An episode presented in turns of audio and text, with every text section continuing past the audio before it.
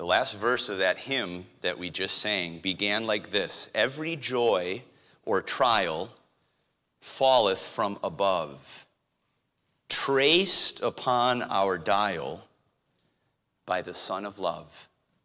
I want you to think about those words for a minute. Every joy comes from above and is traced on the dial of your life by the Son of Love. Do you believe that? Every joy that comes is from above. But notice what also it says every trial falls from above, traced upon your dial by the Son of Love. Do you believe that every trial and difficulty you go through is from above? What is that telling us about the nature of our God and who He is to us in Christ? That every joy and every hard thing, every blessing and every crisis, everything falls from above. It's the one who works all things together for good to them who love him and who are called according to his purpose. Now, last week we looked at a particular blessing that all of the disciples got to participate in. It was the miracle that we call the feeding of the 5,000, but really it was probably far more than 5,000, perhaps as much as 15 or 20,000 or more. Jesus miraculously creating food for this group from five meager loaves and two small fish. And the disciples would have had the opportunity to participate in the miracle. Suddenly, there's just bread. It's multiplying in front of their eyes, and they are the ones taking it out and feeding people. They're distributing the food, they're the waiters. They had seen it with their own eyes. And what we talked about last week was that really this was a teaching lesson to them. We sometimes focus on a 5,000 miracle to the 5,000. But it really, the, the, the heart of the message was to the disciples. That's why Jesus says to them, You give them to eat. So that they would say, Jesus, we don't have the money to do that. He was teaching them something. And then as he continued on to, to say, Go make them sit down, they would have thought, How ridiculous is this? We don't have food for this. But nonetheless, they obeyed and they went and did it. And then they saw the miracle. And as we talked about, where did it end last week? What was the ultimate lesson that Jesus taught them? Remember, they were on a ministry retreat. They were exhausted. They needed some time away. They needed some vacation. And now, suddenly, they're ministering on their vacation. They're serving people. And they undoubtedly could have been a little irritated. I thought we were going to be getting a break, Jesus how many baskets were left of the feeding of the 5,000? 12. How many disciples were there? 12. One for each. As Jesus was teaching them, even when your plans get interrupted, even when your vacation gets cut short, I still care for you. It was a lesson. And then we come this week and we ask ourselves, did they get the lesson? Did they understand what seems to us to be a, an obvious lesson? And then we turn to Mark chapter 6 to one of the most remarkable, of course, we keep saying this each week, but this one truly is Jesus walking on water. And we get to the end of this passage that Kevin read for us today, and we see that he went up, the, up into them, under them, into the ship, and the wind ceased, and they were sore amazed in themselves beyond a measure. They were out of their minds. They, they were, their minds were blown by this, and wondered. They were astonished. And listen to this: for they considered not the miracle of the loaves, for their heart was hardened. They were amazed at Jesus' miracle. And it was not a good thing. It was the sign that their hearts had been hardened. They really didn't understand what Jesus had been teaching them before. Have you ever had a pop quiz? I mean, in school, did you ever have a pop quiz? The teacher showed up and says, We're going to have a quiz today. And you said, Uh oh, I didn't do the reading. uh oh, I didn't watch what I was supposed to watch. Jesus gave his disciples here a pop quiz. And the sad thing is, they failed. They failed. But there's good news. There's good news that even though they failed, there was a lesson that Jesus had for them, even in this. The title of the message this morning is A Test on the Water. A test on the water. And I want to look again at this miraculous sign of Jesus suspending the laws of nature to walk on water as being a test to his disciples and ultimately another teaching opportunity in their acceptance of him by faith. Let's understand, first of all, we're just going to ask three questions about this test. What was the test? What was it about? And how did they fare? How did they do on the test? What was their grade on the test? And we're going to look at this in three ways. First, what was the test? We're going to call it the crisis. The crisis of the disciples. Isn't it so often that Jesus tested his disciples in crises, in hard things, in difficulties? Isn't that true for you? I look back to my life. What were the times in life when I had the greatest growth spiritually? It was in my hardest seasons of life. It was when I realized at 25 years old that I was diagnosed with a brain tumor and they thought it was cancer. Well, it turned out not to be. It was removed successfully. God delivered me. He came into my life in a real way at that point, in, in a reality. That was a hard time. It was a crisis when we have suffered the loss of loved ones, my father or other people that we have loved. These are times I can say personally in my life are the times when my faith grew the most. And it's probably true with you. What were the greatest times of growth spiritually in your life in crisis? God often works through us intentionally in crisis. Every joy or trial falls from above. And here again, the disciples are in crisis. Let's understand what's going on here. If you look with me at Mark chapter 6 and verse 45, and we'll just work through this passage together. Verse 45 says, And straightway or immediately, he constrained his disciples to get into the ship and to go to the other side before unto Bethsaida while he sent away the people. So just imagine this. Jesus has just fed the 5,000. His 12 disciples each have a knapsack full of food for their dinner.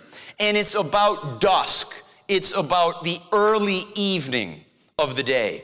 And Jesus tells his disciples, You get into the ship and go to the other side. Where did they come from? Remember, they came to this, they came from the other side to the other side of Galilee so they'd have a, a break, a retreat, a vacation. And that got interrupted because the people found them there and suddenly they're ministering to them. Now they finished that one day and Jesus says, Get back in the boat and go back to where we were to the other side of the Sea of Galilee. And so they get into the ship, they go off. Jesus sends the people away. And look at verse 46. And when he had sent them away, he departed into a mountain to pray. Now, just one note about that. How easy for, it, for, uh, for us is it when we go through a difficult season, when we're tired, when we've been ministering and serving people a lot, it drives us away from prayer.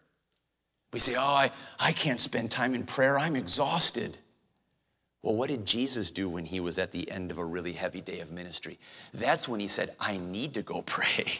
That's when he was craving communion with his Father. So up he goes into a mountain, off he goes into a, into a secluded hill to pray, undoubtedly overlooking the Sea of Galilee, as we'll see. Now, notice verse 47 And when even was come, or evening, it was now fully night. The ship was in the midst of the sea. It was in the middle of the, this lake of Galilee, and he alone on the land in prayer. And look at verse 48. And he saw them toiling in rowing. They were rowing the boat. For the wind was contrary unto them, it was against them, it was in their face. And about the fourth watch of the night, he cometh unto them, walking upon the sea. Now, notice here a few things. Why were the disciples in the boat? Why were they in the boat? Who told them? Jesus did. Jesus did. In other words, they were in the middle of the lake because they were obeying. And, friends, do you know sometimes obeying Jesus will lead you into a crisis? And it's not a bad thing, it's a good thing. Sometimes obeying Jesus. Sometimes we obey what God wants us to do, and then things go hard on us, and we look at him and we say, What, God? No. Obeying God sometimes leads us into hard things, into seasons of crisis. And that's exactly where they were. And notice that the circumstances were entirely against them. The wind was contrary, the wind was in their face.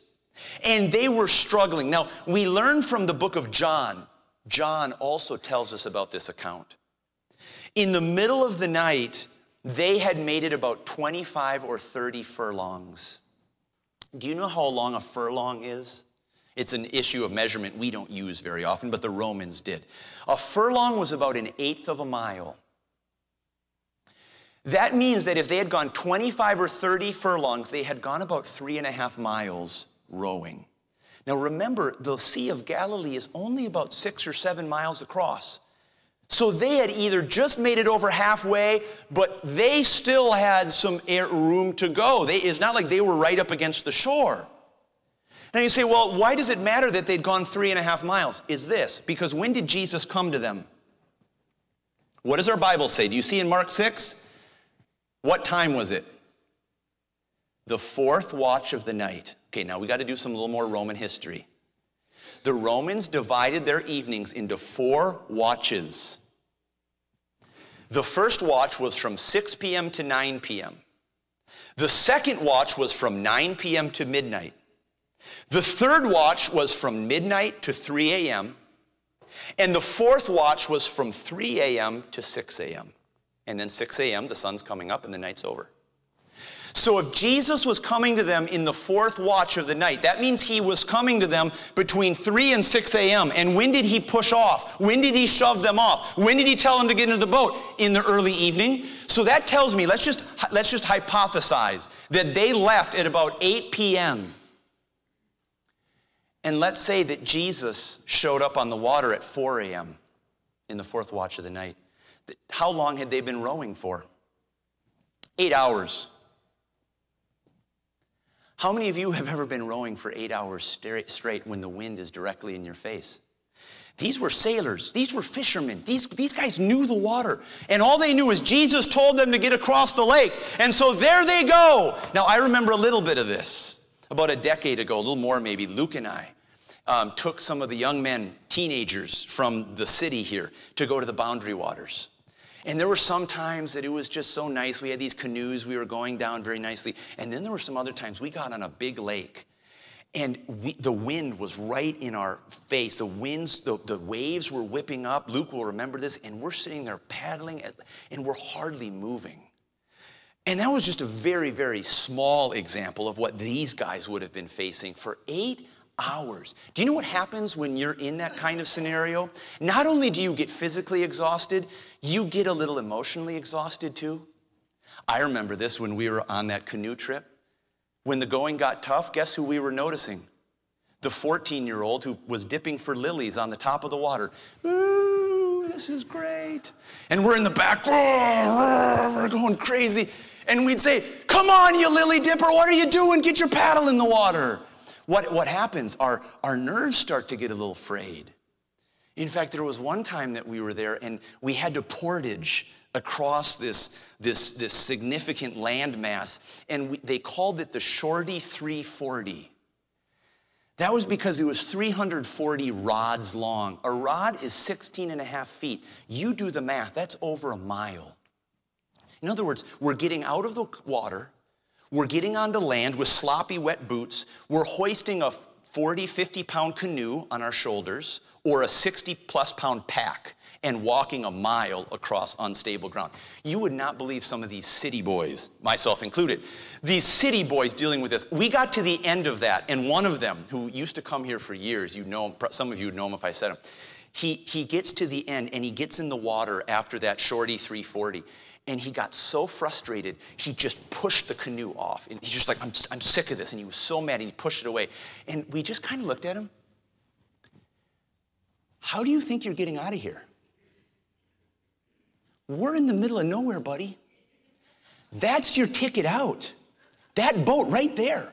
You better, you better, you better. And sure enough, to his credit, he calmed down, he got back in the boat, and we got out of there.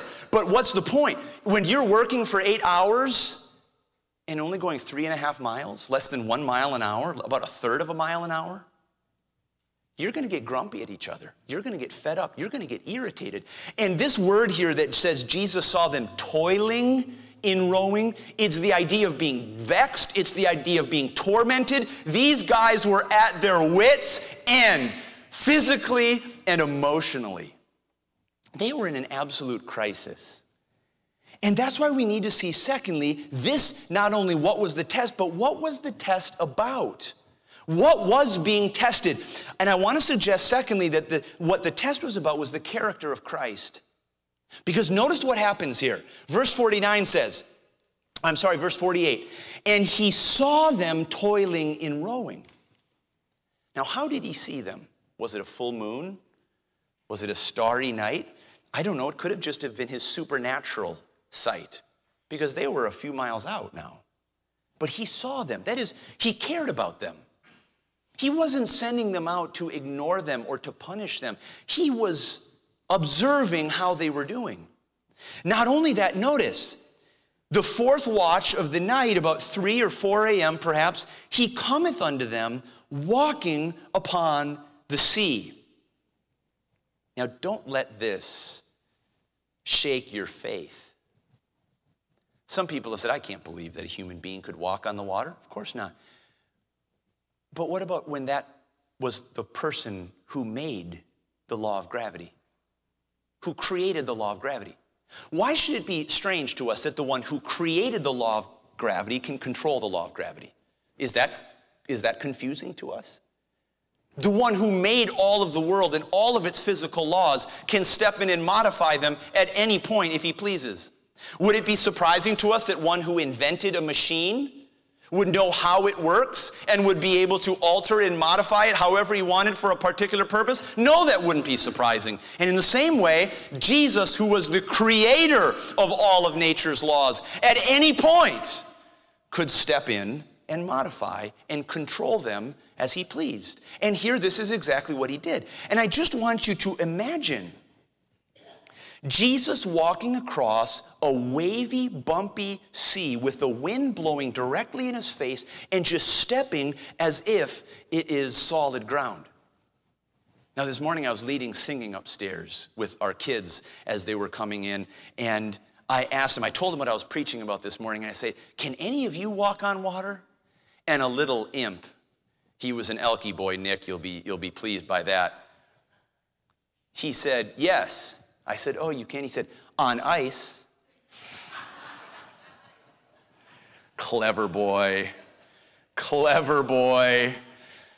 But no, I, I, I, quickly informed him Jesus wasn't walking on ice, buddy, okay? Jesus wasn't walking on ice. He was walking like he was solid ground. Now, notice how the disciples responded. Look at verse 49. But when they saw him walking upon the sea, they supposed it had been a spirit, a ghost, and they cried out, they shrieked in terror. Now, we don't believe in ghosts because Scripture doesn't teach it. Scripture teaches us that to be absent from the body is to be present with the Lord, not to be floating around spooking people here and there.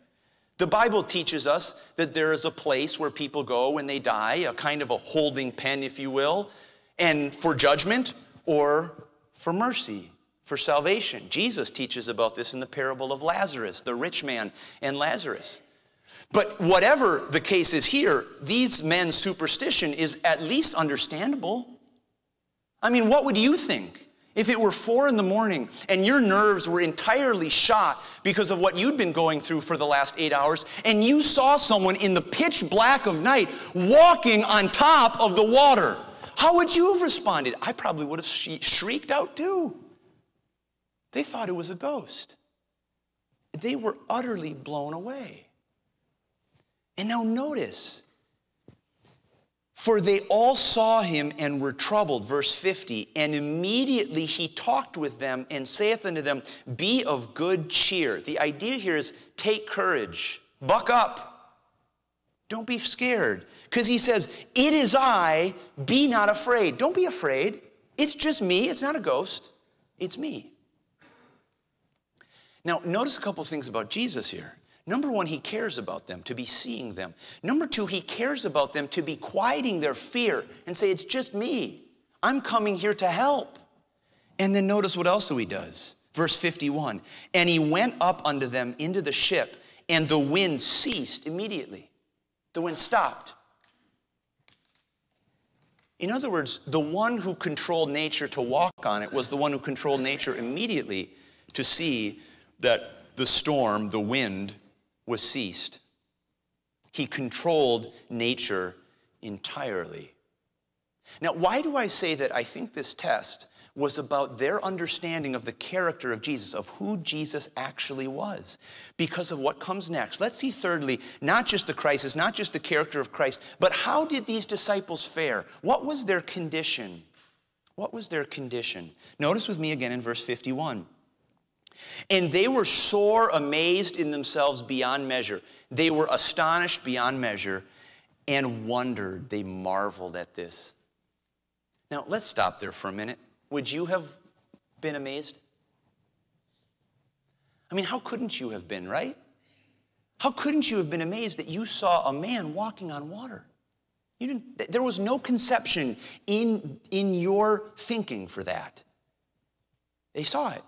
And then for Jesus to get in the boat and for the wind to cease. Well, they had seen that before.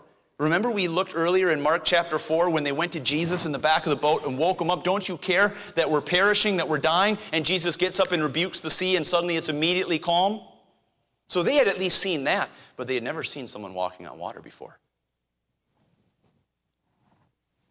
Why does Mark say they were amazed beyond measure and wondered because, for, because they considered not the miracle of the loaves, for their heart was hardened. Mark is telling us that they failed the test. They didn't get it. Why? What did it reveal about them? It revealed a hard heart. Now, we need to think about this a little bit. Maybe this is not clicking for us. Why does their amazement at what Jesus did reveal a hard heart? Let me give an example. This example, actually, I've modified from one of the great English preachers, Charles Simeon. If you've never read Charles Simeon or never heard what he preached, he was a wonderful man of God, a wonderful preacher. Charles Simeon gave an example that I'm going to modify and, and modernize a little bit. I want you to imagine that there was one of us in our body that just really fell into a difficult trial, a difficult crisis. And there were some really important practical needs that that person needed to have met. And Luke were to be the one who stepped into that breach and just met the needs sacrificially, servant heartedly. Maybe there were financial needs, maybe there were just physical needs, cleaning out the basement, doing this, getting the leaves out of the gutter, whatever it was. And Luke just take care, took care of it. And the word went around the church, not boasting, but just here's what Luke did. He spent an entire weekend doing this. And I want you to imagine that the, the, the, that the reaction of all of us was Luke? Luke did that? Whoa, Luke, I never thought you had it in you, buddy. You could have, I, I could have named 10 other people that I thought might have done that, but Luke, really? Now, would, would that be a, would that be a testimony to Luke? if we were to be shocked that he did something servant hearted? Of course not. It would be an insult if we were just blown away that Luke would have done this. Well, thankfully, those of us who know Luke wouldn't be shocked by him doing that. But you get the idea. To be amazed by something is to suggest, wow, I never could have seen that coming. Now, do you see why it was hardness of heart? They shouldn't have been amazed. You say they shouldn't have been amazed by someone walking on water? No. They shouldn't have been amazed in this sense.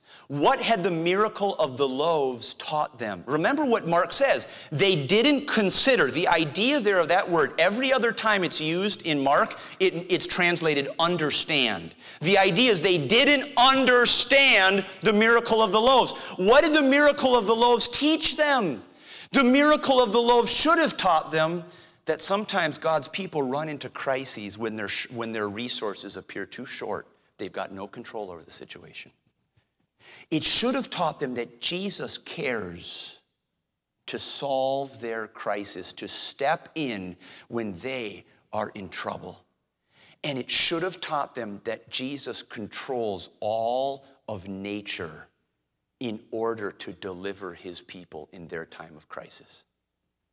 If Jesus could turn five loaves and two small fish into enough food for 15 or 20,000 people, overruling the laws of nature, why should the disciples have been shocked that when they were in a boat in the middle of a storm, Jesus would make sure they got out okay?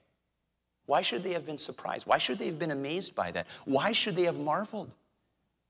It was the hardness of their heart.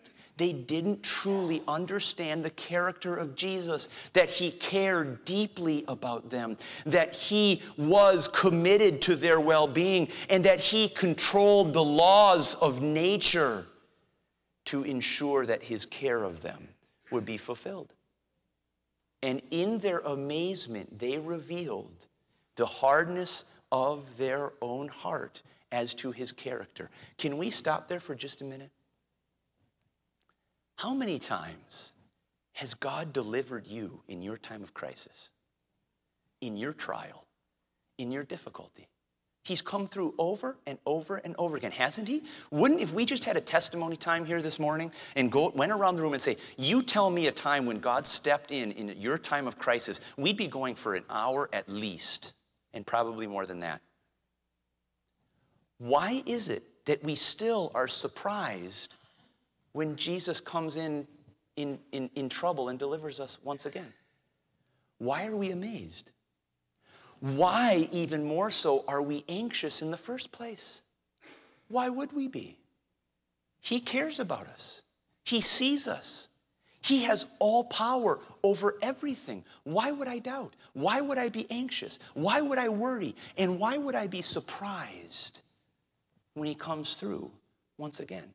You see, friends, the same hardness of heart that afflicted the disciples can afflict us and does afflict us over and over again. You see, this is the thing that is so important, and I hope is coming through as we go through this series together. This book right here, this Gospel of Mark, even that we've been going through, is not to give you an intellectual awareness of who God is only. It's not merely for you to say, there are some wonderful stories in here about Jesus. I just love those stories. It's not even to amaze you about who Jesus is. I hope this book does amaze you at who Jesus is, but that's not the only point. The point of this book is to change the way you live. It's not it's to get past your mind and get to your heart so it affects you so that it begins changing the way you live and turning you to be more like Christ. You see, if these disciples' hearts hadn't been hardened, what would it look like have looked like in the boat? To be rowing and saying, "Jesus, I know Jesus is there and I know he's not going to let us down this time."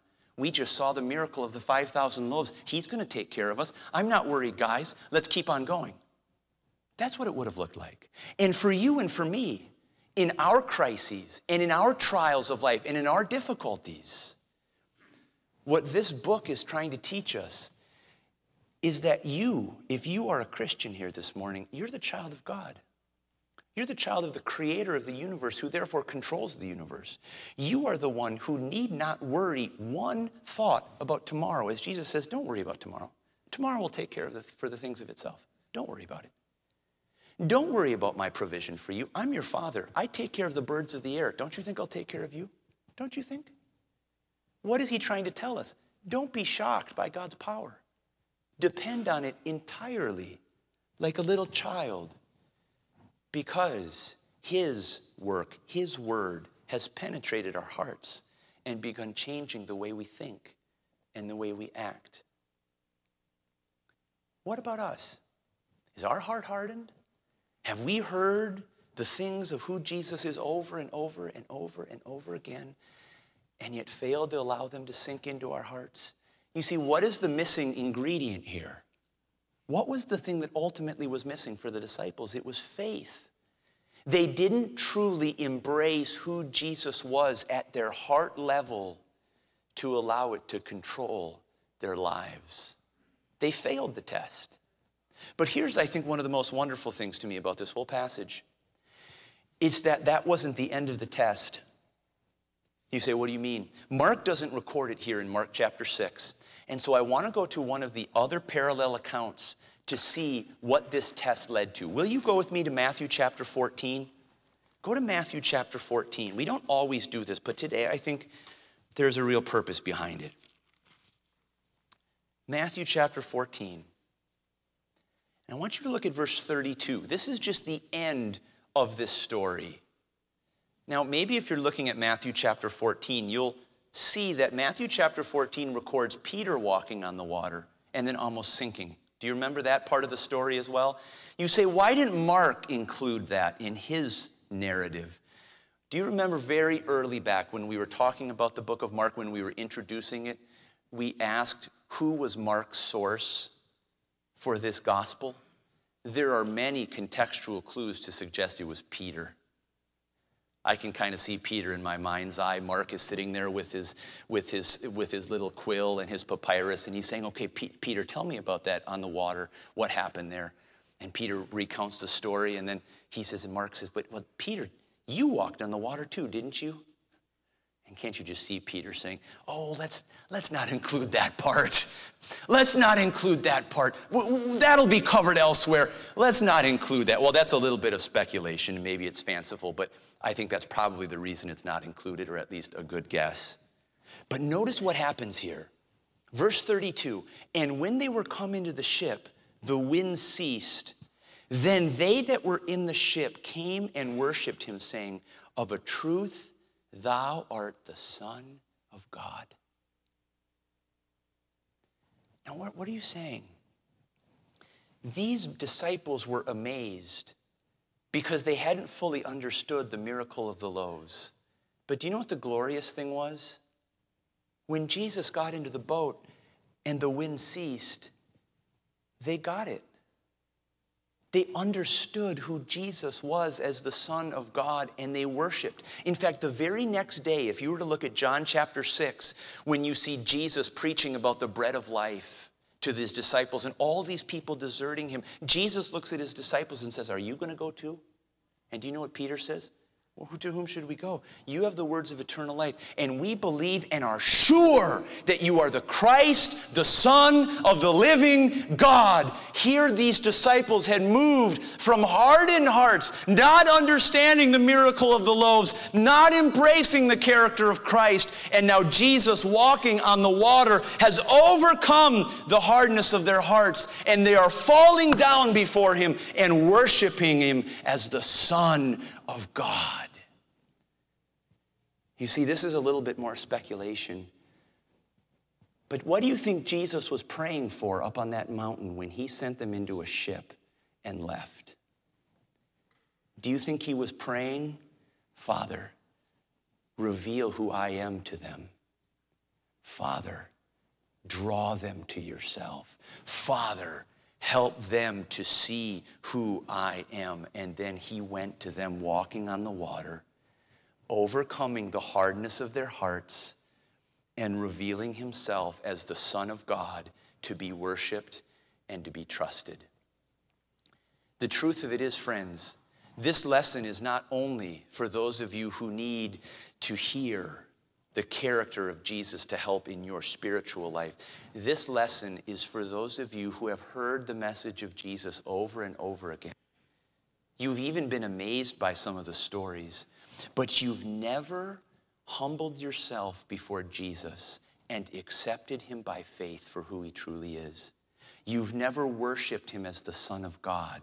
You've never embraced him as your Savior, as the only forgiver of your sins, as the only deliverer from our eternal judgment. You have never accepted Jesus as who he is.